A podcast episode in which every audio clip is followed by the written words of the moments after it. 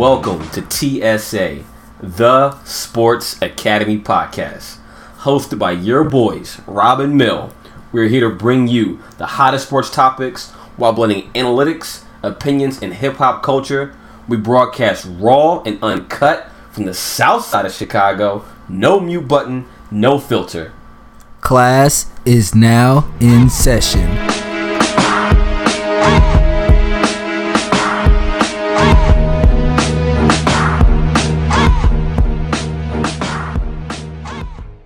And welcome back to the Sports Academy Podcast. Yeah, we back, we back. So today we're going to uh, bring you guys a great show. Plenty of sports, music, pop culture. Um, so much stuff is going on in, in just the everything, world right now. Right? Yeah, everything connects in sports oh, at some point. China. Yeah, yeah everything connects in sports at some point. Sunglasses to this, man. Everything. The N F L is going crazy. Jerry, I mean, man. So, uh, what's been going on, Mel? Nothing much, dude. Uh, we've been kind of hanging out, working my ass off. Uh, it's been crazy this last quarter of work, man. But, yo, like, we're really going to make a new commitment to really giving y'all the people what y'all want, what y'all come on the internet for, is listening to us give our takes. Like, seriously. Uh, yeah. We've been having this, like, conversation. Like, we kind of feel bad for, like, you know, taking some time off. And I think the reason why is just because we got so much going on in our personal lives, but reality is, you guys are the reason why we're doing this. Yeah. And so we, we want to make sure we're giving back to you guys and giving you guys great content. twenty eighteen, we're going to take the Sports Academy to new heights. Oh, for sure. Just wait. All right. Um. Yeah. So for me. Yeah. What's going on with you, man? For me, man, I, uh, well, Thanksgiving's going to come up. Going to spend it with some family. Nice. Um, my brother just got engaged again. We just went to an engagement party. Man, Donnie. Donnie's out here. Two times the charm. So that's been cool. Yes. Exactly. Yo, my birthday's coming up. We about to hit Vegas soon. Yeah, when is that? December fourth? December fourth, the first weekend in, in December. Yo, yo the Sports Academy gonna be in Vegas. Yo, if you're in, if you're in Vegas during December first through the third, yeah, seriously hit us up, man. Yeah, the Sports Academy is there. Be at the Cosmo at least, guaranteed. At the Cosmo. Gonna hit up Dre's. Gonna hit up Marquee. Marquee. Gonna be at the tables. You name it, we gonna be there. Sports parlay on Sunday. Sports parlays on sale on Sundays. Maybe Saturday. Maybe Saturday. Maybe N B A Saturday. Game going on. Hell yeah. Yeah, maybe I'm Saturday. In. No college. So college? Football. Who knows? Oh no, I'm not putting my money on college. Hey man, with Toledo versus like what Appalachian State? Maybe. Maybe. Man, so yeah, we got we've got a lot going on in our personal lives coming up, but let's get into the rundown with the Sports Academy. Yeah, what's the rundown today, man? Hey, but really quick, I just wanted to say, if you guys haven't heard that No Dope on Sundays, it's How High the Prince. I've been supporting them since at least, I don't know, twenty twelve, twenty eleven, twenty twelve. So that's my hot album right now for y'all to check out. You know, we always try to put some music in. You oh, for sure. Yeah, I got an album too. Um, this is like, circa, I just remember circa two thousand two, two thousand three. Big fan of Dipset, Cameron, Jim Jones, and, and, and Jewels. And they came out with Dipset, a new mixtape, I guess you can call it a mixtape slash album, uh, basically Once Upon a Time.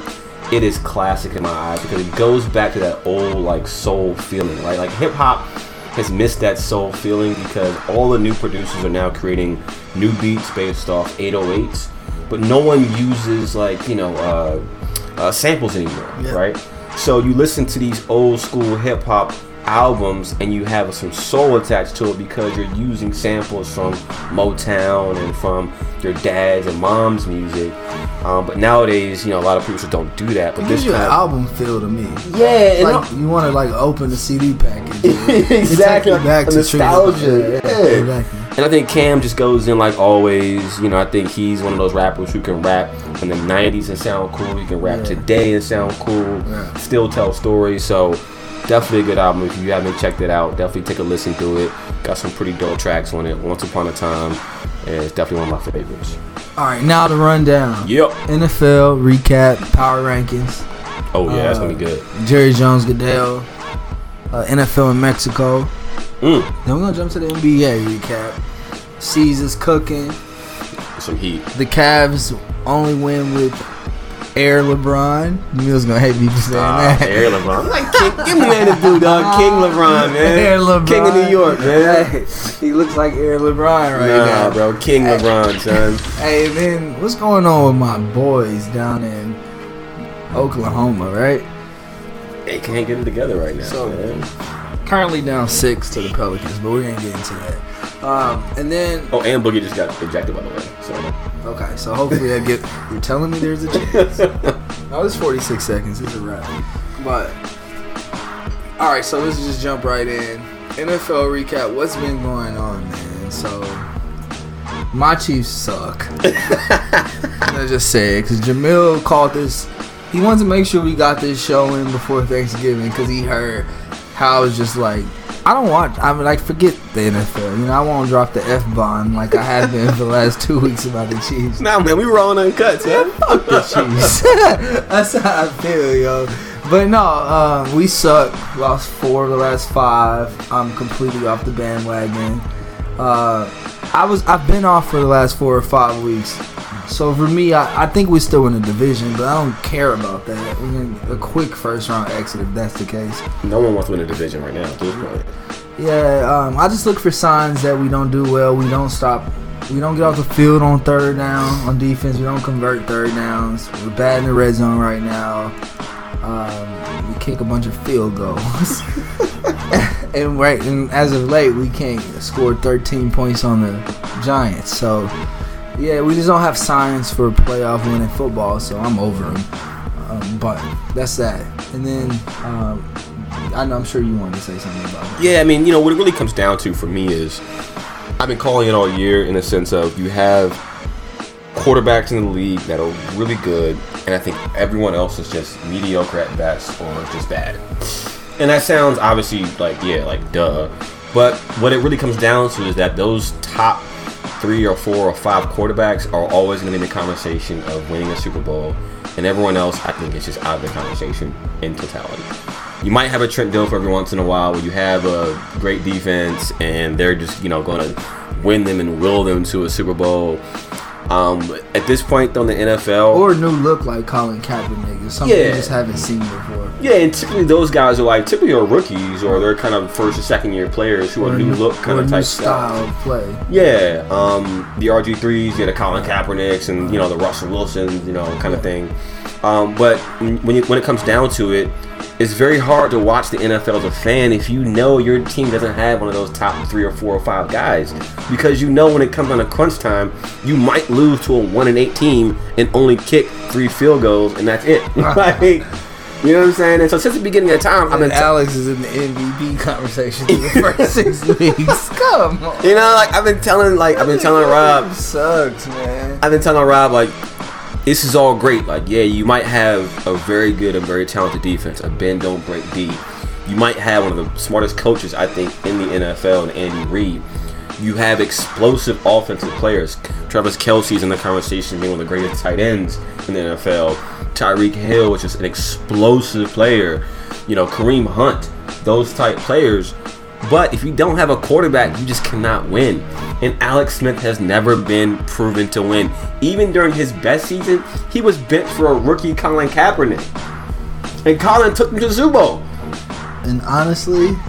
The same thing is going to happen this year, I'm, I feel like. I'm seeing it, and I, I I didn't want to say that at all. I didn't think it would be possible. I love Mahomes, and Alex isn't playing horribly. The last game did it for me. And it's just like... If we're going to have any chance to salvage and, and to win that, it's not about salvaging the season. It's about winning a playoff game this year. We're going to have to have a quarterback who can air that thing out and who can beat the covered, the zone blitz that we've seen the last five weeks that Alex can't beat since the Steelers uh, displayed that. But basically, he just can't consistently hit our... He just doesn't throw this to the open guy enough. He's like playing with where he wants to go, one or two reads. He's not sure if he doesn't fully see it, if it's not open immediately. Yeah. He's tucking it. He's not. He's not making the play happen or throwing it, throwing the person open ever. So we need a quarterback that can do those things. We have the talent. Yeah, yeah. And just this, we can't. Well, our defense isn't good enough to do it the way we're doing it now. I had this, we had this debate, and we had this bet. This is the beginning of the year in the preseason. We're sitting at the kitchen table, and I'm like, yo, Rob, I'm going to take this bet for you. Um, you drafted Mahomes with the tenth pick or something like that, right? You know, the top ten pick. And I was like, man, they draft Mahomes ten in the first round. That's a signal for me that Alex either just isn't part of the future, which, you know, is, is, is fine, or that he's going to get benched soon. And so I said, we made a bet, and I lost the bet, but the bet was the first eight games, the first eight games, Alex Smith will be benched for Mahomes. Now, obviously, I lost the bet, right? Because they went hot and won their first four games or whatever it was. So you really can't bench him because they went four and zero. A couple of those games they probably might have should have lost. Yeah. um, speaking of, you know, Josh Doxson dropping a touchdown. You know what I'm saying? But you could just see and feel the fact that, again, Andy Reid is sitting here with a prime team who can make a deep run in the playoffs, but you don't have a guy who can make big plays with his arm, who can stretch the field. Right. And Alex Smith is a great, I think he's a great backup and just a average at best starter. You have on the backup, you can come in, fill your offense, you know, dink and dunk, get you a couple wins possibly, not lose the game. Yeah. One thing he won't do, though, is he will not win you a game, and that's the problem. I was watching the game. I saw some stat like Alex Smith had twenty-three game-winning wins or something, or game-winning drives that he won. I'm like, what? Those have to be for field goals. Like, yeah, I, I, I may have seen him throw one, maybe one or two touchdown drives, and he's been with the Chiefs for this is his fifth season, and not one or two, and not the only one that I. Yeah, maybe. I remember him driving for a field goal against the Bills a couple of, like it's that spare it's that sparingly yeah. and he's he has fifty wins in, in those five years, you know? And I don't remember him, you know, I can't definitively say when he's like, oh, we were down, we were backs against the wall, and I mean, no, like, so, I mean to be to be fair, right, you guys were down what, nine six in the fourth quarter with two minutes less than two minutes ago. It was, I think it was an interception. It was an interception. They were turning back seventeen yards and they got a field goal or something like that. I mean, I saw it was that. something like that, right? And I, then we, I was thinking, Alex, this is Alex's chance to win the game. And, and that's when they got him down to the red zone. Got him down to the red zone and kicked the field goal. And you know, I'm like, okay. Yo, he cool. ran for it on third and goal, and yeah. got tackled at the foot. Like he got to throw it away so we can get another play. And come on, man. He's terrible, dude. And you heard it here first.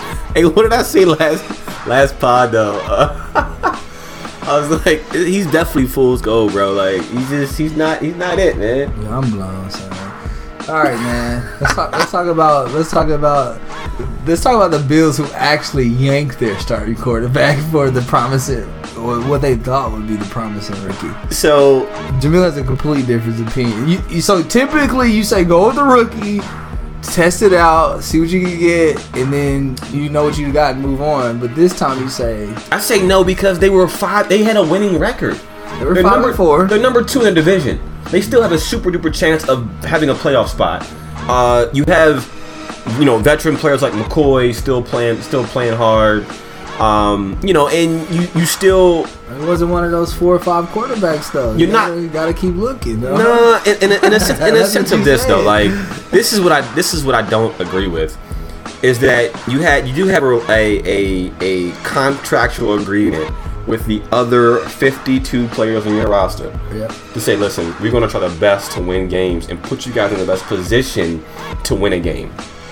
So to yank Tyrod after a couple bad games and to still be in the playoff hunt doesn't make much sense to me, especially when you put in a guy like Peterson and he throws five interceptions in the first half. Yeah. Like, I know Tyrod's sitting there probably just like, laughing his ass off, like just rolling on the uh, floor. How do you go back into the game? Like, nah, fuck no, don't put me back in this game. But he threw, he threw an interception. He threw, I'm sure he threw a touchdown. I know, but I, of course, but that's the fight came back from the Bills. Like as a receiver, as a lineman, how can I block for somebody who's throwing five picks? I can't. I gotta go to my coach and be like, all right, coach, like, all right, you try to prove a point. You were obviously wrong, and. Now you got to put back in the Tyrod. I'm not going to go out here and risk my career, risk my, my season for a guy who can't even get it past the fifty-yard line. I mean, every game matters, so if they're when the season's over and they're eight and eight, and they're like a game off from the wild card, who knows what the last, you know, like those are the kind of things that you're gonna, you ne- you lost your team. Oh, for sure. There's no getting it back either way. So, but I guess this, do you? Next game you got the, the Chiefs, and I called last game Please, against the Chiefs. Please, Peterman, because if I, we see Tyrod, it's an L. I called I called the last game a trap game for the Giants. Like, it's a trap game for you guys, and I was like, well, you guys might win the Giants because I mean beat the Giants because coming off a bye, and Andy Reid is amazing off of a bye, which I'm shocked he couldn't score a touchdown yeah, from a bye, right? Sixteen to four. Yeah, and so I was like, well, you guys might not lose that one, but definitely the next game, the trap game, playing the Bills, who could go either way. I say we lose out. You think you guys lose out? Yeah, I say we go. So you guys go ten, six and ten. Six and ten. Stop. All right, dog. All right. Yeah, dog. Now you're wildin'. Now you're wildin'. Who do they beat? They lost to the. They beat the Pats. Who will they be going for? They lost to the one and eight Giants. We about to play the Bills. We still have to play the uh, Broncos again. We still have to play the Chargers again. The Broncos are three and seven. We have to play the. We just lost on one eighteen. We're a better defense. Like, we got to play the Chargers, the Raiders. We have to play Miami. Miami um, is what? Four. I mean, we, we just lost. Four and six. They're all losable games. Like, we could lose out. We could very well. We just lost to the Giants. We could lose out. And every game has been sketchy for the last. We could lose out. Like, nah. I can't. I still don't know for the life of me the guy who led the, the Giants in receiving yards. But he, it was his first game ever, and he was getting open. That's all I gotta say. Keenan Allen just put up twelve and one fifty nine on better carpet. He owns us. It's not looking good, yo. We could lose out. But I don't want to get going to the Chiefs, but all right. So the Bills, the coach. What do you do, I guess, as the Bills coach, from a sense of you put in this guy, what Peterson or what Peterman, whatever, whatever this guy's name is. I, it's not even worth pronouncing correctly because he just is horrible. What do you do, though, from that perspective, now that you put him in, you might have lost your team because he threw five picks. Do you go back with him the next game, or do you go back to Tyrod? To me, you have to go with Peterman now. You have to, because you've already lost your team, no matter what. It's like, as a, as your coach, as a head coach, if you think it's best, excuse me, if you think it's best, that's the that's the flat tire there. um, if you think it's best to put in this guy who, in turn, throws five first half picks, I can't listen to you anymore as a coach. Like, you don't know what you're talking about. You don't know what's best for our team, and so I'm not gonna play. For, I'm not gonna play that hard. I'm playing for myself now, for my resume, for my next contract. And as a coach, to me, you have to nurture this quarterback who just put out there. You can't yank him. He's done for the rest of his career. You know, one thing I don't like about the N F L is that coaches just cannot be wrong. You know, you have sixteen games to play, and coaches will never admit that they made a mistake or made a fault. Um, when it comes to, like, certain plays, when it comes to strategy. Yeah. And they always have an issue of just saying, like, you know what? That it's was a decision they won't uh, uh, take the fault for. They'll take the fault for a loss, but... Yeah, it's... I don't... I never understood that. Like... You made a mistake. Like, you put in a guy who wasn't ready. And, yeah, he threw five picks in the first half, but mind you. So, it's a mistake. Like, Sean McDermott should come up and say, you know what? Made a mistake. I put my guys in a horrible, horrible position to win games, win this game. Won't happen again. Move on. How do you move on from a five and four quarterback when the backup is unproven? That's what I don't understand. Like, and more, more so is that when your team is built on defense, running the ball, moving the chain, like ugly football, you don't have the receivers to air it out. Well, it, half the battle was the fact that Tyrod had some mobility too. Right. So when the blitz comes, he can get away. He can get you a ten-yard gain using his feet versus a guy like Peterman who's stuck in the pocket. And again, not even playing one of the better defenses in the league. And he's throwing five picks. And these are wide open. Like, these aren't like just, you know, things are getting bobbled. These are miscommunication. I can't throw the ball. I have no idea what I'm doing type interceptions. Yo, he hasn't had anybody to throw it to, Tyrod. Oh, yeah. Like, they just got Kelvin. Zay Jones hasn't been, he hasn't been a no-show for the most. He's a rookie. And then Jordan Matthews was hurt. I think he wasn't that good to begin with, personally. And Clay, and Clay's been hurt too. Charles Clay, Clay. Yeah, the tight end is. You know, it's like, what do you? Their bell cow, their everything is the running back right now, McCoy. And so that works when you have a mobile quarterback. But if you have somebody that you're trying to toss it around the field with, first of all, that O-line's better be good. And you better have some skilled players that can win one-on-one battles. You ha- you know, you have to set your team up, your young quarterback up. Yeah. And, and now it's too late. It's too late. Well, do you think you lose his confidence at that point? Is this Can like you a, bench him for the rest of the year and bring him back next year? I don't year? think he's like a... I don't think he's benched. I think he's just not ready. Like, it's... He's just not ready. Right? No, the, you, I mean, think about it. You say, that's how you say as the coach or from an outsider. But if you're the player and they was like, okay, we're going to take the reins from this guy and give it to you, and well, now we're going to take it back from you after a half or so, I got benched. I don't care which how you put it. Yeah. I love Sharon's uh, tweet, though. He's like, the Bills cut Nathan Peterman after five picks in one half. Like... Just went to cut. Hey, where does like bench? Nah, I was like to cut. And where is where is Kaepernick? That's another story for another day. Yeah, Kaepernick's still not signed, by the way. All right, let's talk about Jerry Jones. So, um, I alluded to it slightly last pod, but Jerry Jones is officially like going at Roger Goodell, and the reason being. Is because back in August, Roger Goodell insinuated in so many words that um, Ezekiel Elliott would not be suspended for the domestic violence case. Um, and as we all know, that wasn't the case. So Ezekiel has been suspended. They've been fighting it all year. It's official now. Yeah. And so Goodell or Jerry Jones, he's pissed about it. Pissed to the point where he, in quote, says, I'm going to come after you with everything I have.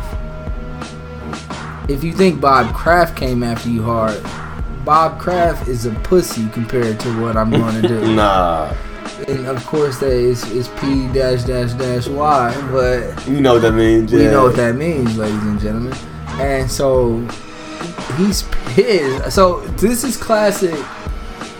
Jerry Jones has supported him uh, in a lot of ways, and he thought he just. I think Jerry's feelings hurt was hurt more than anything. You feel, you know, it's one of those rich, privileged, powerful things where you feel like you know what's about. Watch this. Watch what's about to happen because I pulled some strings yeah. and it backfired. Yeah. So I think that is the biggest. That's who says words like this. I'm gonna come with you with everything that I have, but a hurt individual, right? I, yeah, yeah. He was definitely, I think, embarrassed, probably from yeah. a league perspective, probably from the owner's perspective. He probably talked to the owners like, "I will beat he this. Probably I flexed. Got this." That's it, because yeah. he couldn't. He shouldn't be embarrassed by someone going being.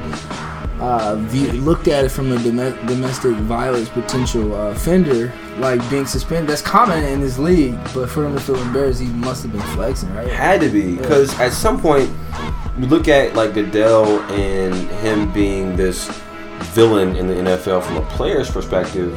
It's super rare the fact that he's a villain in the owner's perspective. Even when, you know, Kraft, Bob Kraft has been going through all these issues from Spygate to Deflategate, uh, you know, they've been taking away draft picks. Even he never came out to, you know, basically, you know, try to crush like Goodell. Like, you know, he might have came out and said the league, the league, the league, but he never came out and personally attacked Roger Goodell himself. Um, you know, and that, that's been going on for a long time, especially the Deflategate stuff. That was going on for a year. And they never even served the suspension, wins the Super Bowl, and then he comes back, right? So, at some point, you know, Jerry just must have felt like Goodell must have get, given him an in or a way out, I should say, and then it didn't happen, so now he feels, he feels, you know, he feels shaded. Like, he has to feel shaded, right? And yeah. Goodell is now up for, what, a contract extension? Uh, I think Jerry, I think Goodell makes what forty million dollars a year, thirty-five million dollars a year. thirty plus for sure. The contract extension was for a fifty million dollars contract with a private lifetime private jet, lifetime health benefits for him and his family. And I think that got denied partially because of what's happening in the N F L of, you know, Goodell being handed a silver platter of the N F L, and then allegedly, like, you know, all these things happening from a, you know, uh, they call it the, the, the knee gate or the Patriot gate of the players kneeling, right? Goodell is getting forty-two million, but yeah, that's it's crazy. Insane. Yeah, so I yeah I agree with everything you said. That so good. We don't know how this is gonna end. We don't know how far Jerry Jones is gonna take this. He doesn't care that other owners are telling him to like back down from it. He's he's going despite their recommendations. I mean, what it's doing is it's creating again more noise in the N F L. And the noise in the N F L creates negativity for the fans. And, this, and Jerry's been the biggest one about business, the bottom line, and how ratings are down. I'm not sure how this helps. This sounds kind of... It doesn't. I think that's why the other owners are like, Jerry, just shut the fuck up. Yeah, chill, like, chill. Like, it's cool. Your guy got suspended for six games. Yeah. Cool. You've been the main one talking about ratings going down, and now you're trying to attack the man who made the business go from, I think, six billion dollars to, like, thirteen billion dollars. In like what, a decade or less? Yeah, like ten years. So, you know, from where the game has kind of been handed to, you know, uh, Goodell on a platter, and you know, Tagliabue, Tagliabue taking it from what it was to six billion to your point to now like twelve to thirteen billion. I mean, you know, Goodell has some hand in it. That's why he gets paid so much money. So to kind of attack the guy, I think, just again puts fans on more notice of why. Maybe the N F L is such a great product, right? Or why fans maybe have stopped watching the N F L, don't even care about it, or won't even turn their T Vs to it. Man, you just like, you just like broke something. Like, it's groundbreaking what you just said. I feel like, like, is the can the N F L fall? A lot of people say no, but oh, it totally can. Is there like a? I think there's like short-term implications, and then there's long-term, right? And, And I think this is happening. The short term is obviously like the kneeling, right. the you know the flag stuff. That's the short term. The long term stuff is the parents not wanting their kids to play right. football for the concussion reasons, um, or even for how it looks from a domestic violence reasons. I mean, this just goes back to the the N B A back in the seventies, right? From the standpoint of back in the seventies, the N B A was looked upon as being like a, a, a black league, and uh, you know the players were on drugs and. It being tape delay and all that stuff. So it went from glory, glory, Celtics, Lakers, to a point where the N B A, A B A had a rivalry to the point where it was looked upon as a, as a down league. The league can definitely, like, go backwards. Like, don't get it twisted. It can go backwards. So if you don't protect what's happening now, especially Jerry, Jerry Jones, that's the big, I'm like, this is the biggest short-term implication. This friction with an owner, a power, big owner, a powerful yes. owner. Like, that's that's new. Like, it's okay for the players to hate you, right, as, this, a, as a commissioner. Usually, like, the owners love, they've loved Goodell this whole time, so this is what's new, and this is what, this may not be the change a lot of people were looking for in the N F L with their protests for all these other reasons, but this could start some change. Oh, for sure. You know, and, and, and it could affect the the, prote- the protesters as well, right? Yeah, no, definitely. Um... And, you know, speaking of, like, just money and revenue and globalization of the game, you know, the recently the game, uh, the Raiders and the Patriots yep. was played in Mexico City. Mm-hmm. Great turnout. um, the stadium, you know, was it looked like, from my perspective, when I, you know, I checked in, it was eighty-five percent full, you know, filled. They had yeah. some seats that were, like, blacked out, yeah. covered up, I think, probably because it's, you know, not many tickets were maybe weren't sold. Um, but what I liked about the game was the fact that, one, it was in a in, in a in a setting un, of the U S and it wasn't London, it was Mexico. Second, like the fans were cheering for Brady, like yeah. the chants were Brady, yeah. Brady. So there are some fans in the N F L that don't have to have that can have their helmet on and still have an international impact of who they are. Now it might be because, you know, obviously he's Tom Brady, he's the most well recognized football player in the N F L. Might be because his wife is a global icon, therefore making him a global icon. Um, it could be all those things factored in, but it was shocking to see that, you know, there were fans that were in Mexico still rooting for a player, um, and not just a team, you know, perspective like they do in London. I thought it was going to be predominantly Raiders fans, but it was pretty split. Yeah. In terms of Raiders and Patriots fans. Yeah. And you know, Page, Tom hasn't having five rings. Like I think. fans across the world like winners, right? So it's easy to identify with the winner. And it is also good that they can ident- recognize a player without a helmet. Um, that's why basketball players are much more marketable, right? You yeah. see who they are all the time. So that's impressive, and it's telling to an extent. But I would feel more, I would be, if they were doing that with Gronk or um, Khalil Mack, yeah. then I feel like that would let me know that the N F L can make it internationally when, like, there's not that many times, there's no t- other Tom Brady's, right? Yeah, that's true. You know, like, you have to have more than one face, and it just can't be the quarterbacks and all the teams. As to your point, there's only four good ones anyway, right? yeah. So it's like that can't be the like you can't have four faces of the league in thirty, thirty-two teams. Yeah, I think that's just the N F L in general from a standpoint of, you know, who can name the right tackle on their team, right? Not many right. fans can, even of their own team, right. right? But you can name your starting five like, of your team if you're an N B A fan, just because of you see the players and other players, whatever. Uh, so, you know, from that perspective, I can totally see it. I guess the problem that I have is the N F L is going into markets, and you brought up this point earlier, the N F L is going into markets that are heavily dominated by football, right. and not the N F L football. I'm talking, I'm talking about football, soccer, football. So that's the question I just want to raise to all the people.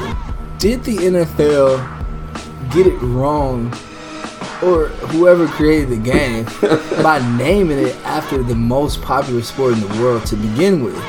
That just seemed like an L. You know, like, I'm gonna na- I'm gonna create a new sport, and I'm gonna name it after the most popular sport across the land.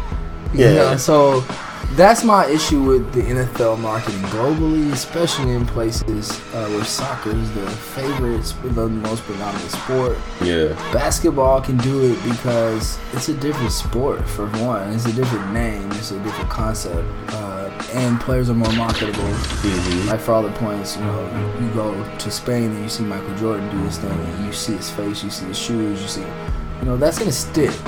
But how many people are just going to hate on the sport because it's named after their favorite sport? Yeah. You know what I mean? That's totally, that's totally you know challenging. I mean? That's a good point. And that's what I'm saying. That's a, that's a very good point. They're going into London, which has the well, most marketable fucking ass football Americana. I'm not into real football. Yeah, you know, yeah. I'm not going for that. It's funny because like international people say, "Yeah, this isn't real football. My football is real football," and then we go and say, "Soccer isn't real football. Our football is a real football, right? Football American." And so it's crazy though. Like I'll, I'll tell the small this quick story. I went over to Spain a couple years ago, and me and me and my wife we go over to Spain a lot to go see Real Madrid, one of my favorite, uh, you know, football teams, and. Uh, we go over there and we go to, uh, this is like in January. So we go over to T G I, uh, T G I Fridays. Only place I could watch. At this point, it's N F L is, is playing and it's the playoffs. Like the first round, like the only place I can watch a game is at an American bar, which is T G I Fridays. I walk in the bar. Everyone automatically sees me. They know that I'm American. Having conversations. The bar is rabid. People are going nuts. The Patriots and the Chiefs are playing and people are going crazy. And I was shocked, right? Because I'm sitting there talking to a guy from Spain, and he's like, "Listen, foot, the N F L is super exciting to us because you, your fans are crazy." And I'm thinking in my head, like, over in America, we think the soccer fans are crazy, right? You know, they have a, they cage their own the the the, the they cage they have a certain area where they actually cage in like the, the other team's fans at the L M Stadium. You know, you see the the YouTube videos of like, you know, the fans fighting and like. Fans getting kicked down the stairs and like all this stuff. What about having their team flag wrapped on the casket? Is it like yeah, like die? Yeah, really, like, like it buried. Is right. So we see that we're like, man, it's, the fans are crazy. On the flip side, you go international, and these fans are like, you guys are crazy. Your faces are painted. You guys are wearing masks. Like you have these defense signs, and like you're pounding on the, um, you know, on the on the on the end zone wall, and like doing all this crazy stuff.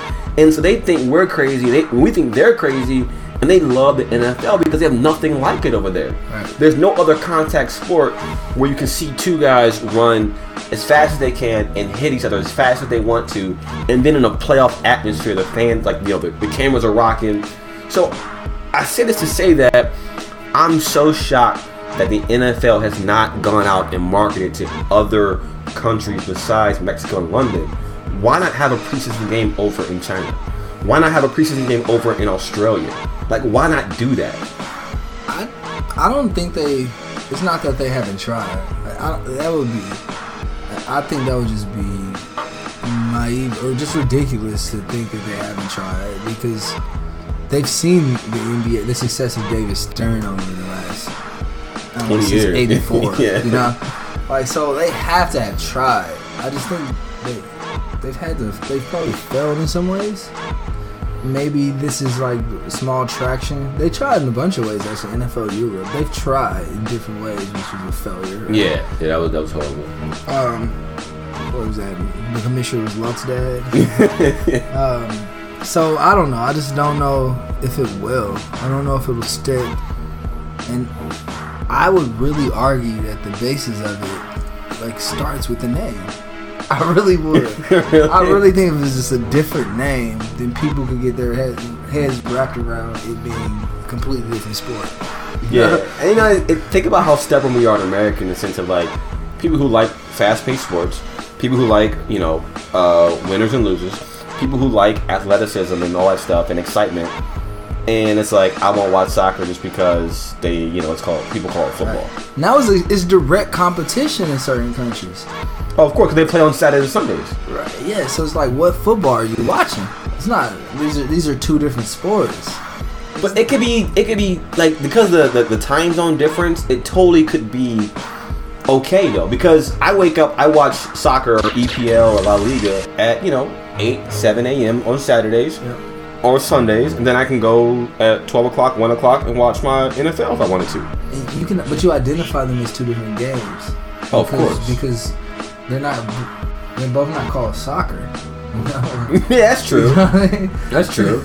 I just, I just, I guess I wonder what the N F L is gonna do to make it a global game, and it's so, and it's trying so hard.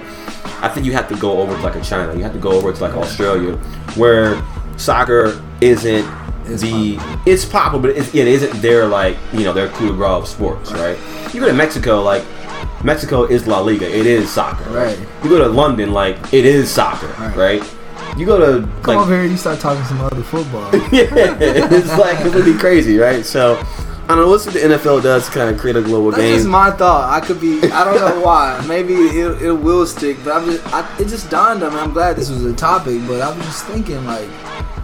Because it was in Mexico, like, well, listen, are these seats blacked out because there's like fifteen thousand people still like, fuck football, American conduct, you know, like, probably, you know what I'm saying, probably, you know, yeah, yeah, but I don't know. I, we'll see, man. It's a really good segment on football, though. They're gonna have they're gonna have to do something globally to kind of get back some of these fans and hopefully get their ratings back. But we'll see what happens, man. We'll see. Let's talk basketball. Man. Nah, for sure. We definitely gotta talk basketball. It's the, uh, it's the. I mean, what's happening right now in bad in the N B A is the first twenty going years. Crazy.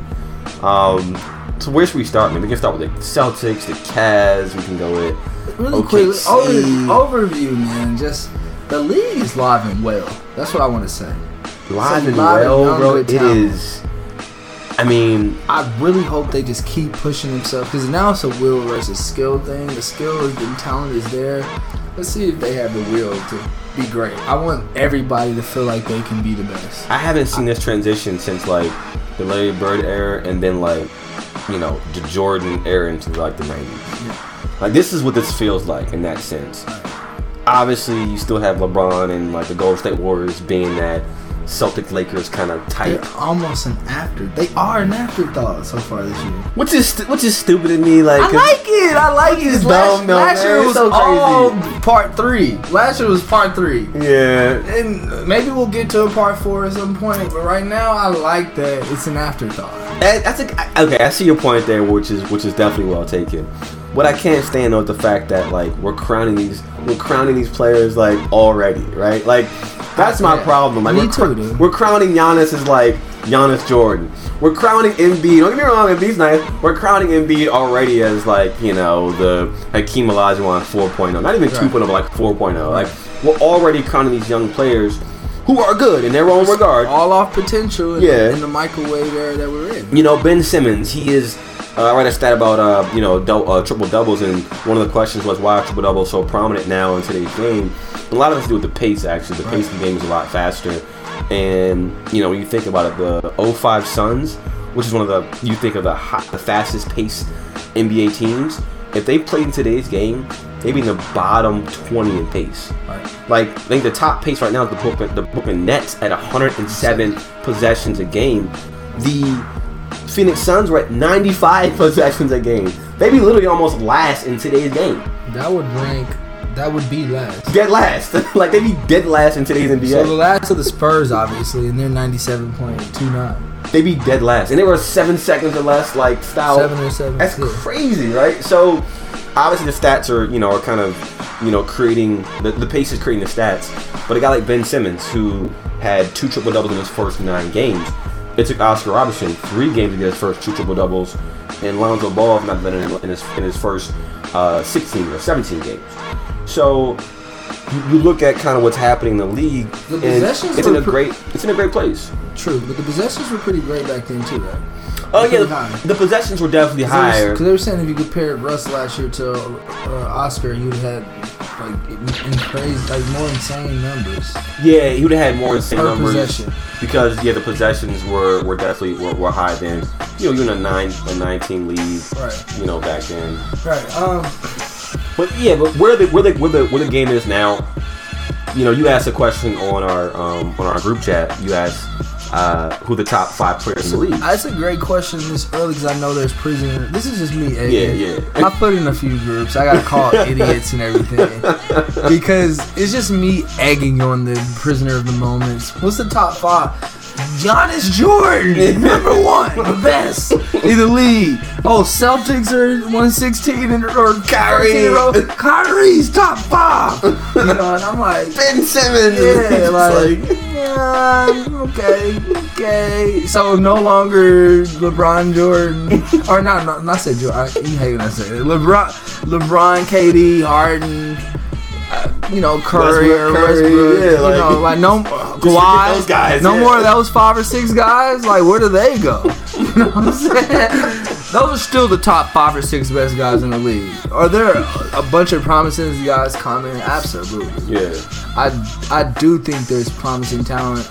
Uh, what has to happen at this point with that talent is consistency and improvement and identifying the weakness in your game and making that a strength yeah. as people continue to try to exploit your weakness. But I love, though, the fact that you have these young players that are creating their own identities, are creating their own their own wave of right. the game in its sense. Right. Like, you have Embiid doing things that a big man isn't supposed to do. What can't you right? Do? You have Carl Anthony Towns, who, you know, you might not think is one of the better young players, but every G M has voted him as like a player they would take number one right now. What can't he do? You know, you have, you know, the Ben Simmons, who is, I still haven't seen him shoot a jump shot, but he is a beast when it comes to, you know, athleticism and dunking and dishing out and triple doubles and rebounding.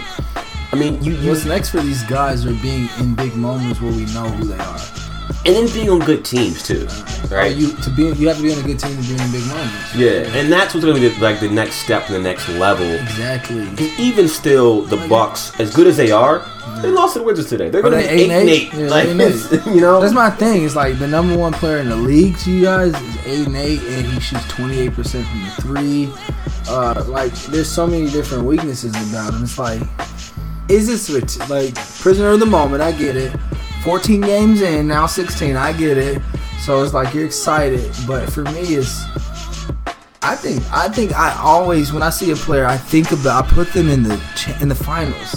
Yeah. I put them in the playoffs, I put them in the finals. I put these teams cuz that's the ultimate goal, right? So I put them in those moments and think how they would handle for for instance Giannis. Giannis right now is on some Russ attack the basket. That's his game right now. Yep. If you don't get back, if you don't get in his way, he's gonna lay you a donkey. The period. What happens forty games or fifty games in the season when teams get a few more practices and their defensive rotations get better?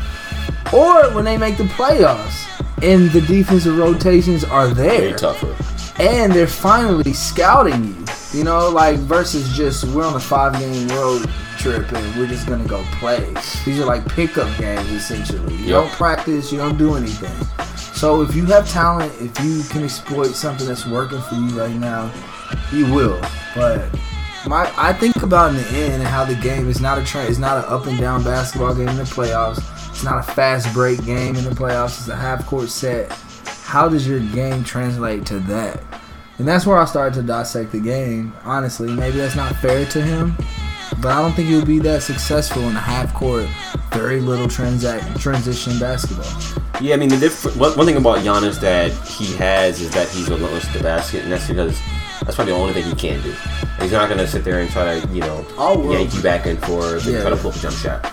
He's yanking you back and forth to go to the rack, right? Right. And then who do you put on him? You put on, you put a big man on him because of his length. Right. You put a guard on him because he plays like a wing position. Uh, Does you know, that team play big or small? Yeah, the matchups are so yeah. tough. They're so long.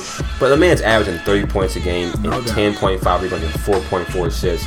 And he has a P E R that's through the roof. And he's shooting fifty-five percent he, plus he definitely from the field. Shoot over. And that just dropped. I think it was higher than that recently. Yeah, I think it was like fifty-six point five right. or something, something like that. So, right? no, I get all. No, and I agree. And that's why it's hard to like, sounds like I'm hating, but he, I love his talent. All world talent, potential through the roof. Can he be everything that we want him to be? Yes, but he is, he is so far from reaching his potential.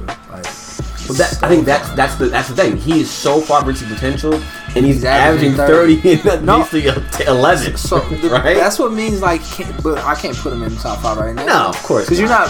To me, for me to put, it's disrespectful. It's so disrespectful to LeBron, to K D, to Harden, to as polished as they are, Curry, right, to be like, oh, this dude who's who hasn't come close to scraping the ceiling.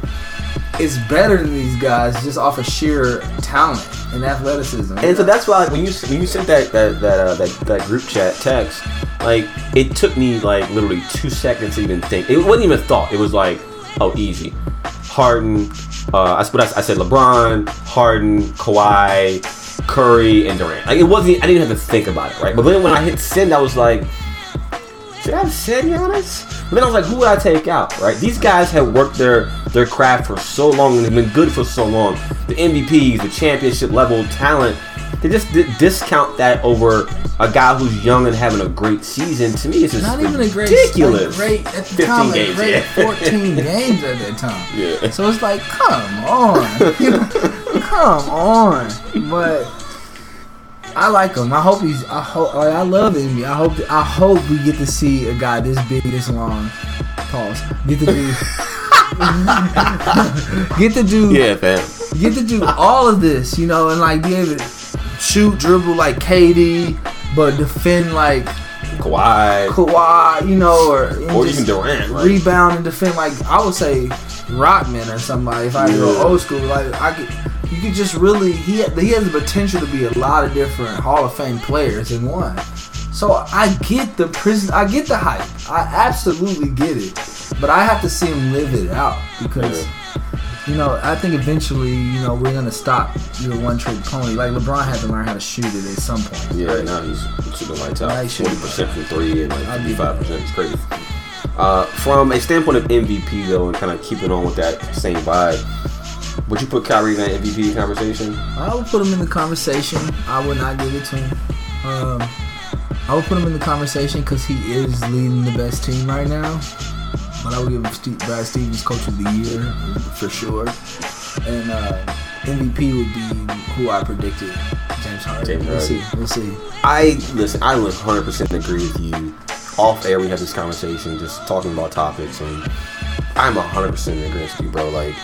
This is, I think, eighty. I think it's seventy-five percent Brad Stevens. How's he doing this? It's twenty-five percent. How does he come in the league and he's doing the like these vet coaches like this? Like he, he's coming in the league. Like I know he hasn't won any like a championship yet, and it's on the horizon. It's only coming. It's coming. It is only coming, like, bro. Like it's only coming. You can sniff it, smell it. And he, if it walks like a duck, he talks like a duck. It's a duck. This guy is will be one of the best coaches in the in N B A when it's all said and done. He is taking a very young team, revamped the team from a defensive standpoint, which last year was all basically predicated on defense. Defense right? and I T. Predicated on defense, and then having an I T, Isaiah Thomas, as an amazing fourth quarter closer. Court, right. right? Revamped the team in the offseason. I was one of them. I said the team won't be the same because so it, it took away all their defensive players. And now they added in all these offensive players, and then they have all the rookies and young players who really won't play defense. And I said we, I said Al Horford won't rebound enough. We don't know if Jaylen Brown's their only defender if he'll commit to it. Everything that we said, they did the opposite of. Right. They're defending they're the top five defensive team the in the N B A. The whole team is gritty. I mean, they have a superstar in Kyrie who isn't even having a career year. He's only averaging twenty point nine points a game. Thank you. Like, period. He's only averaging five assists. Not none of those are career highs. Thank you. None of those are career highs at all. Like, he's not even having that great of a season, but they still have rattled off sixteen straight games. Yo, I really want you guys to remember and look back at the at the play. I really wish it was the playoffs. I want I want you guys to look back to Brad Stevens drawing up plays against the Wizards in timeouts. And them coming out running these sideline or out-of-bounds plays for buckets that he's drawing up every time they call a timeout. Or, better yet, this is more memorable.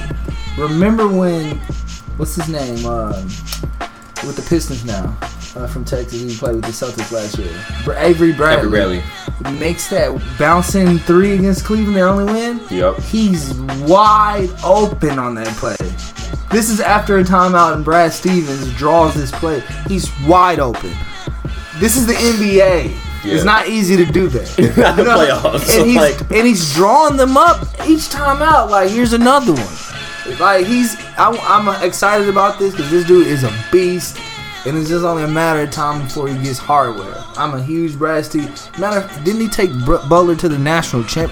Didn't he take a small school from Indianapolis to the national championship twice? It's like on. back to back, back to back. Like, you don't, like, you don't do that in college, bro. Like, wasn't one it, game in your house. Gordon Haywood, wasn't he shooting from half court to beat Duke? You know, what it I'm almost made it. Almost banked it in. Like, come on, like, let's think about that. Like, Brad is a beast, and so I'm gonna calm down. But I'm a, I'm on the bad one. I'm a Brad fan. And one thing I'm loving is the fact you have these young players like Jaylen Brown, who's averaging fifteen points a game, Jason Tatum averaging fourteen points a game. Remember, I was on Tatum the draft, won the draft. Yep. And I mean, you have these guys who are playing defense, who are super long, and look at a guy like, even like Marcus Smart, who's coming off the bench and putting in good minutes. Terry Rozier. My, I like Terry. My only knock on him is that from playoff time, they don't have a sick man. They really don't have a a long six man who can come off the bench and be a wing. They have a point guard six man, which is which is good, and Terry and Marcus, but they don't have that wing kind of guy who can stretch a little bit and come off the bench. That's what they're missing. They're missing, in my opinion, uh, a guy like uh, who's the guy who broke uh, uh, Love's shoulder, uh, the headband. Crowder. No, uh, the white guy. Um, oh, Olynyk, right? Yeah, they're missing a guy like that who can come up the bench, light it up a little bit, you know, put in a three, grab some rebounds. That's what they're missing. So the only thing that they could, maybe they make a move, or they develop maybe um, Tatum a little more so he can be the guy with the second group. Tatum was supposed to be that, yeah. Because you had Gordon, right. You know, so Tatum was supposed to be that. They're running these young guys though. And these young guys. So now, like, they either play, like, O K C will play Paul George or Melo, the second group, and they're the guy. Yeah. Maybe they'll keep another one, either Jaylen or Tatum. They'll grow one of those, or maybe all, or Kyrie too. They'll swap swap that out. Yeah, exactly. And today you spearhead the second and go lead the second team. Yeah, yeah. You got you got three guys to do it. Do they pose a threat to Golden State? Now they beat Golden State and they locked them down as far as defensively, and they beat Golden State in this run.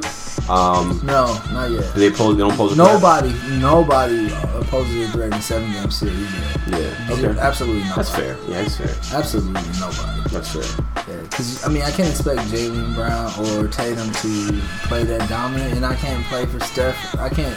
You can't predict Steph and Clay shooting that bad every game. Either. Yeah, for sure. Um, you know, one thing that people always say in the experts is like, the common man who watches the N B A, normally the season starts after Christmas, right? That's when the N F L is kind of winding down. The casual fan, that's when the N B A season starts. You kind of see what teams are at. Um, for the enthusiasts, the folks who actually live and breathe the N B A, the experts will tell you the season's over after twenty games. The first twenty games kind of tell you where seasons are, you know, where, where, where, you know, where players are. And so, you know, when it comes down to where players are, where teams are, you look at the Celtics, you know, right, right out of sixteen straight, and you have, you know, the Cavs kind of struggling a little bit. Um, they're kind of, you know, hitting their stride, and, and they won like four or five out of the last like six or something like that. So they're playing pretty well.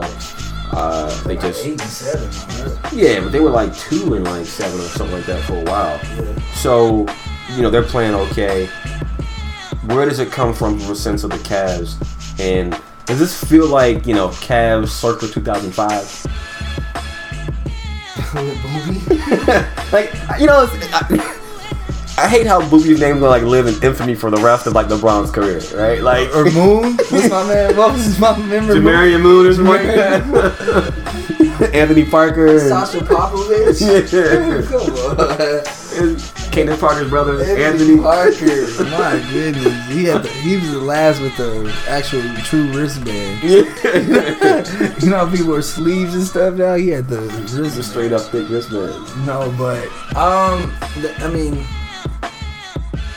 Yeah, I mean, could be, because D-Wade would be Larry Hughes,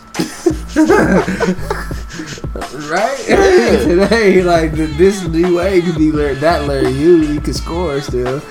Um, yeah, it's a bunch of no- so.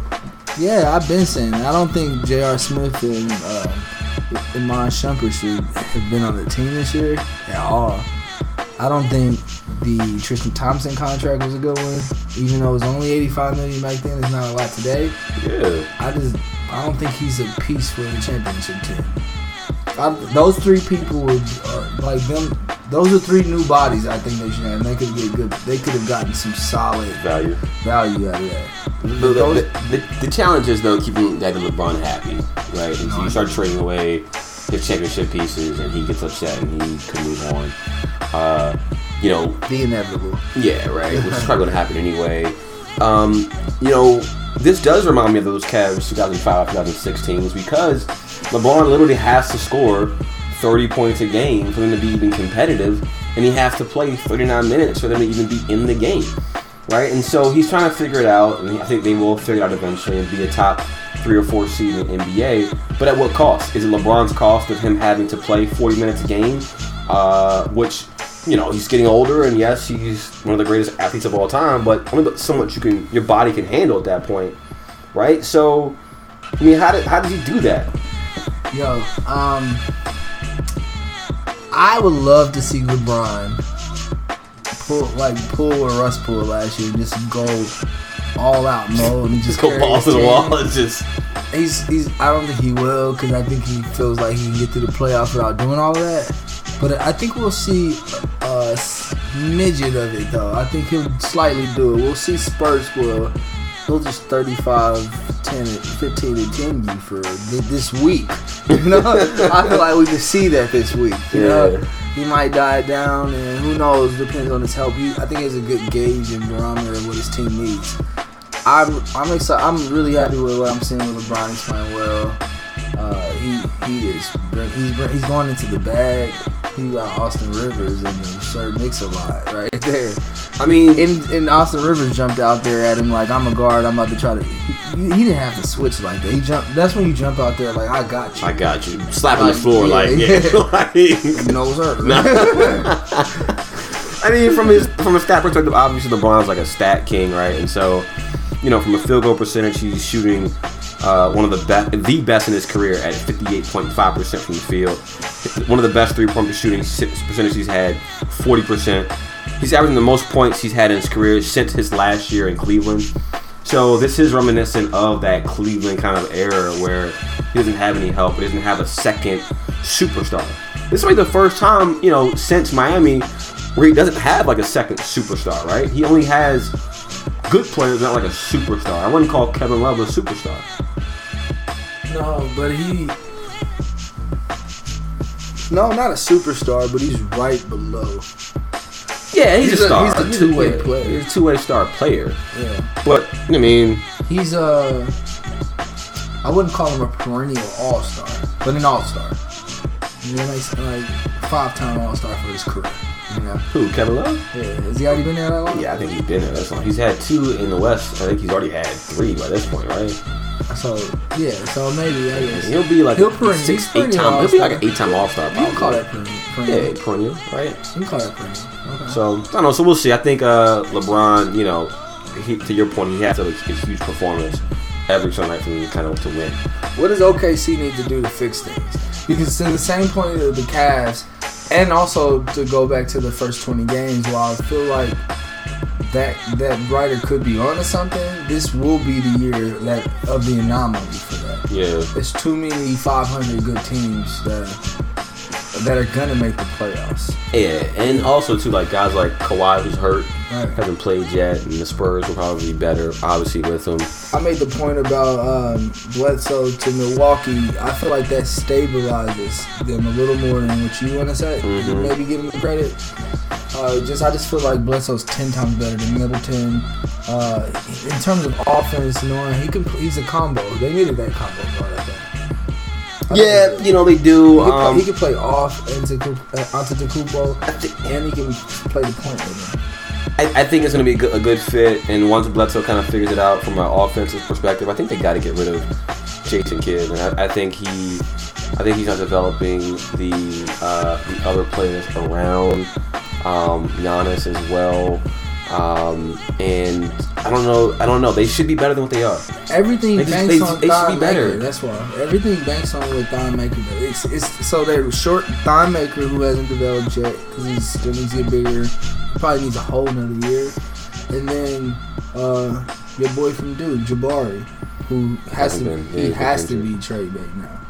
You think trade bait? Yeah, I mean, yeah, yeah. You think so? They want Chris Middleton. Hopefully not anymore after the season's kind of played out, but they wanted to go Chris Middleton. He's their third, what, second best option. They want Chris Middleton though because he's more of a true position. Like you gotta play through Jabari on the block. He's like Melo.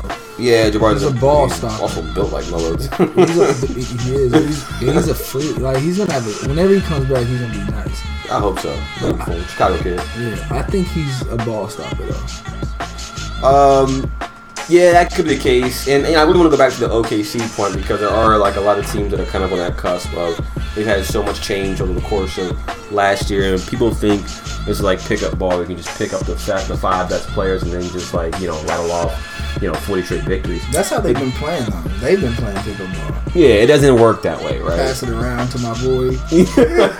Get something now, Melo. This is your turn. Yo, get out here, Melo.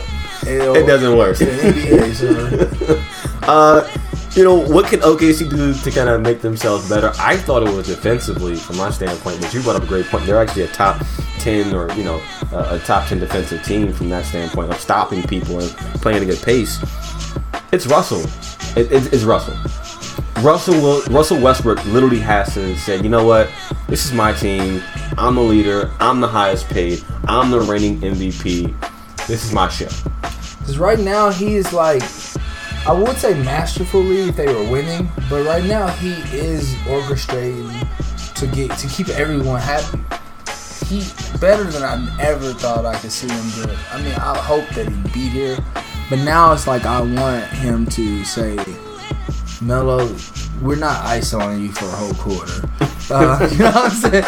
Like, and, hoodie Melo or not, player. Yeah. Like, okay, Paul George, I know he can get your, you can get your mid range whenever, but we're gonna only ask for that as the shot clock's running down. You know what I'm saying? Like, they just need to do that because sometimes it just comes out and just one on one, and he does a good. I think Russell does a good job helping. Assisting with him getting his twenty shots, Melo and Paul George with uh, the big Kiwi, uh, Adams. Yeah, Steven Adams. Uh, with That's a good six, nickname, by the six way. to ten shots. That's yeah. his nickname. Called the Kiwi. I follow O K C. Yeah. You know, I, I wonder if uh, you know is Russell like a good leader? Because like, you, I, you judge leadership. I judge good leadership not by when you have mediocre to sorry players on your team and you leading them. I judge leadership in the sense of you have superstars on your team, and you're leading those other superstars to victories. You're telling them, hey, listen, guys, like, this is not how it's going to go down, right? Um, it's easy to lead, you know, Roberson and Adams and McDermott and Taj Gibson. Like, it's easy to lead those guys because those guys, you don't expect much from the offensive end from those guys. Uh, but to lead Melo, who's been a perennial All-Star, a Hall of Famer, to lead Paul George, who's also a perennial All-Star, maybe a Hall of Famer based on stats, you know, how do you lead those guys? Yeah, I mean, that's it. You know, how do you lead those guys? It's early, man. I you know, it's early. It's, it is early. I think they'll figure it out. All indications that Russell is an excellent leader. And this is not, I'm a huge fan, so of course I I, I felt that way. But all, the, but Billy Dodd, like to hear to hear players and co- like, and even Enes Kanter on a different team. But you got the people in the room, but minus K D. That's my question. Minus would K D. K D say he's a good leader? K D vouches for him as a. K D's not a leader, so I think he would actually. Okay, yeah, actually, that, that's that, that's my point in the sense of yeah, the Cantors and the Steven Adams. I think K D would. Okay, I don't know if he would say he's a better leader than Steph. Nah. So I mean, there's levels to leadership. He'd say he's not a good leader. I think he still says he's a leader. Okay. Um, but Steph has, with the help of his coach and some and Draymond, who's probably the best leader on the team, mm-hmm. um, they they all help. Steph gets it early. I don't know. I don't know. I don't know the hierarchy there, but there's some leaders in there. And K D's happy to not be one, but I think K D's along for the ride, bro. Like, he said that. Did you see the? He's just so along for the ride, and you know I love K D. Yo, back my kid can't. My, if I had a kid, dog, he cannot look up to that dude. Like back home, that's my guy. Like one love, K D. K D three five. Like that's my guy, right? But you can't be this damn talented. Yeah, just be like the riding most- the coattails straight up, just. You know, there was, there was a highlight when um, uh, Steph Curry's in the wall. And he threw up like a, he did some move and threw up like an underhand jump shot, like underhand, and it went like fifty feet in the air and just dropped in the net, right? Everybody's like dancing and going crazy, and K D's is like in the mix, is like giving it all, just like yeah, dance moves, like weird dances. Like I'm just like, I don't know. Um, but I think that Russ is a is a good leader again. I think everyone says that that he runs the ship in the locker room. Okay, and Melo's also said. He's encouraged him to be who he is, to be in attack mode. I think he needs to be a little more in attack mode. I mean, he's, right now he's averaging twenty points, eight rebounds, ten assists. Like he's still two steals. He's still that guy, you know. And he's getting two other people twenty shots a night, and one person ten. That's a point that you brought up that I was just like so shocked. I mean, they lost wow. Now I got twenty shots. That's a huge point. You know, you got three players getting twenty shots a game. Right. At some point, it's like, hey guys, we gotta get others involved, or I gotta get my thirty, you get your ten, you get your fifteen. Like, at what point do you start saying we can't just all have even, you know, shots that's and we're I all mean. Just that's rolling what, the that's ball? That's what I meant like, by pickup. Yeah, it's like something. You're right. It's too evenly spread. Like, you can't do that without trying. If you're just out there playing the game, like you guys are trying to do this, I feel like. Yeah, or and like I haven't watched a lot of O K C. They don't have enough good enough bench, I feel like, for them to like spread the wealth a little more. So that's what I'm saying. I wonder if like you know when the subs start when they start making the you know the play rotations that you know maybe Melo's being left with like the second team player. So now it's like all right, Melo's turn. He gets his ten shots, and then you know Paul George comes in and then he gets his ten shots, and then they're not all Russell. Together, yeah. yeah, and then Russell comes in and somehow gets his ten, and then. They're all on the court in the second half, and they're just kind of spreading the wealth. The way they got to get better is uh, Abrina's got to get, get shooting a little better, but Raymond Felton's been playing solid, solid but he has to have a good yeah. year,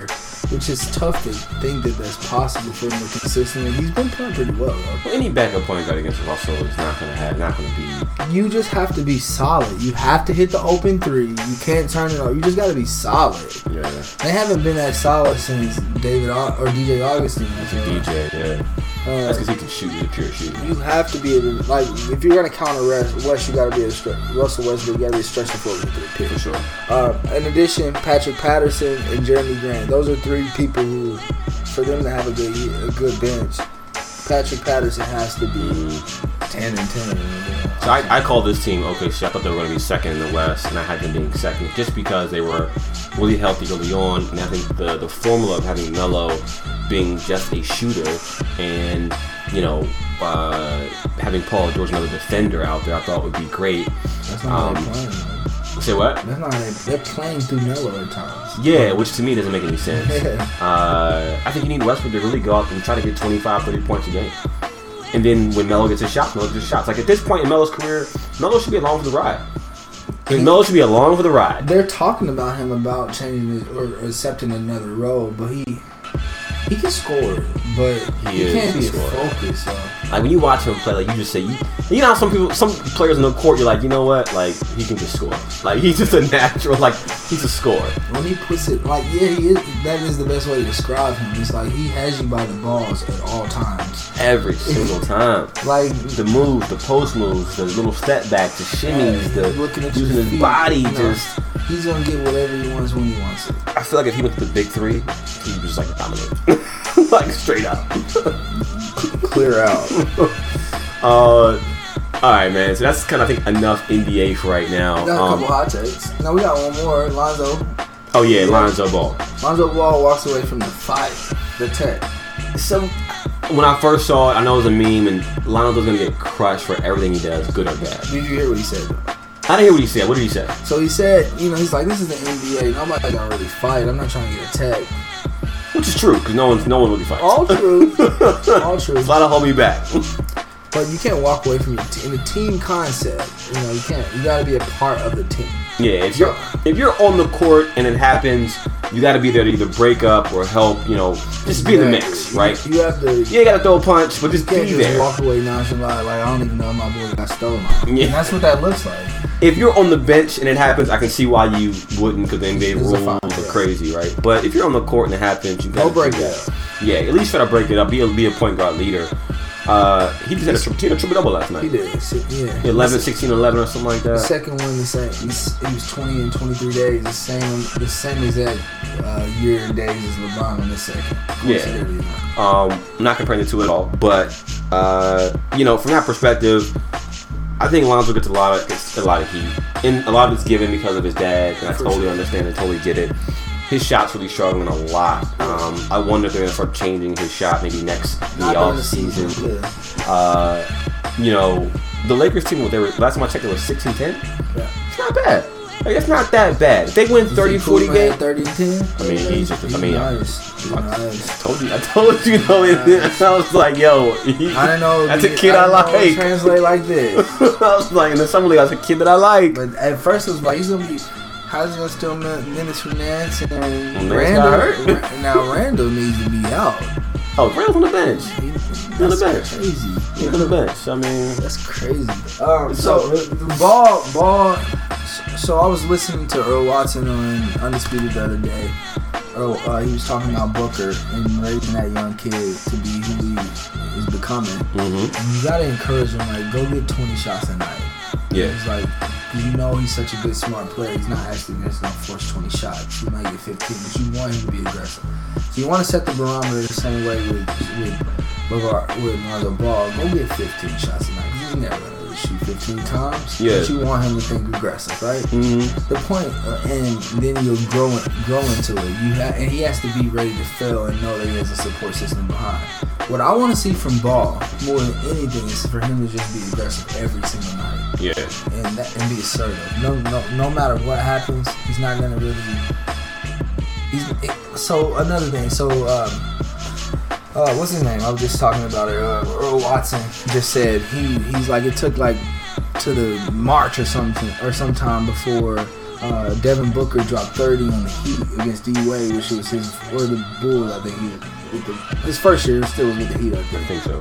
Yeah, he was like he dropped thirty against the Heat, which was his favorite player, and that's when you started to see it click for him. But this was like March, mm-hmm. you know. So it's like we're still in November. We're still waiting and see. We're still in November. So yeah. It's like it took the kid who we saw score seventy in year two to March to get his stride to feel like I can go get thirty on my favorite player. You know? Yeah, yeah. So it's gonna be a little second, but what he has to do is go out and be aggressive every night and know good that point. his he has energy in the ball. That's a good point. He puts energy in the ball, so that's what he has to do. Yeah, for sure. Uh, speaking of the whole ball, the ball thing. Uh, you know, uh, LiAngelo got caught up in in China overseas. I guess him and some teammates were stealing some glasses at the Gucci store or whatever it was, Louis Vuitton Louis store, Vuitton. whatever store, right? And ended up stealing these glasses and some other items, and they got put in basically China jail, right? Which is really nothing to play with because, you know, they'll put you damn hand off. They will, so. yeah, they'll put you in jail for ten years, there, especially being a communist country and you being American, like, right? They'll set an example of you, right? Uh, so, you know, Trump came out and said he basically called the president and had him released, and he wanted praise Uh, and then, like, LeBron was like, Trump who?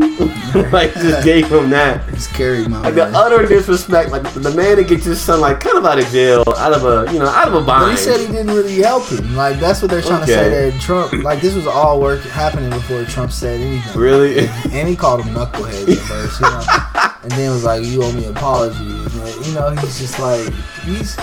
To me, it's like, why is this news? Why is this on C N N? You know, like, that's what pisses me off about our president right now. Yeah. Like, he's looking for sympathy. Yeah, like, why? Like, like, did you do I made something? A good move. Yeah, like, like tell you, me. Now you better say you think. Knuckleheads. You could have been spending ten years in jail. Now, now, so now on C N N all day, I go to lunches. Trump says LeVar is ungrateful. Like, what? Why is this a political story? Yeah. Like, what is going on in this world? Like, it's crazy. But as, as Steve Alford as a U C L A coach, I mean, what do you do? You suspend these guys for what? Indefinitely? Indefinitely? Like, how do you handle this? They're talking half the year, the whole year? The yeah. whole year? Half the year, the whole year. That's the question. Nah, I think it's like six games. So, if this was Rodeo Drive, what would happen?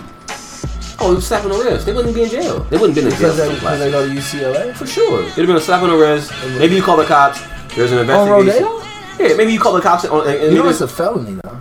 Yeah, okay. Again, maybe you call the cops. Maybe it's an investigation. The glasses are being are returned. Probation. And it's a slap on the wrist. And maybe... Community service or something. Yeah, community service or something like that. Like, it isn't like, you know, it, again. It's not ten years in jail, but something would happen if you've done this on Rodeo. Something has to happen.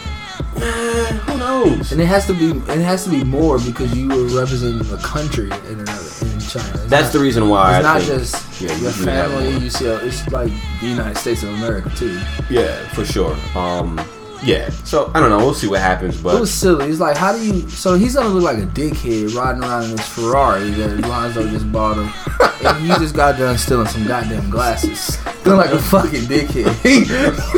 So that's what that's on him. That's oh, enough punishment. I'm in out in Brentwood in a Ferrari, oh, riding in Bel Air on suspension over some Louis Vuitton sunglasses. Like, dog, what's wrong with you? Yeah, and Lonzo, I don't think LeBron cares enough because he calls him his sex symbol. He, he knows that's not the one that's going to be. Nah, nah, nah. Yeah. He's going to be like the agent. He's, he's going to be the Rich like, Paul. He, I mean, he's getting all the women. That's what yeah. he says about him. It's like, dog, that's fucked up. Your dad talks high about her. It is what it is, but he just said he's the Rich Paul, man. He's going to get all the women. I'm surprised Leandro didn't just like say, screw college, I'm going to be like the C F O, C E O. But he could go get a bag off of, off of ball. It might not be the league. He could shoot. Yeah. He's just not an N B A player. I don't think he could really sh- I think he could shoot at the best. Probably so. Yeah, I, he can really shoot that thing. They all shoot ugly, but he, to me, I think he can probably put it up. That's what he does. He stands by the three. So he might have a chance, man. He's six eight, you can't cut him down. He can't jump. He's not a dunker, you know. We'll see. But, all right, the last thing we got to talk about is uh, O U's quarterback Baker Mayfield really quickly. He made some obscene gestures to the Kansas fans, told them they need to go listen to basketball, grab his nuts, uh, dropped a bunch of slurs. Is this a big deal? Uh, I didn't think it was a big deal, only because uh, it's football, and I think a lot of things are said in between the, in between the lines. Um, I think, uh, you know, Marshawn Lynch, for example, he grabs his crotch every time he scores a touchdown, basically, right? right. Not a big deal because it's the N F L, maybe because he's not a quarterback. Uh, maybe you hold the quarterback to a higher standard, right? I'm using air quotes here.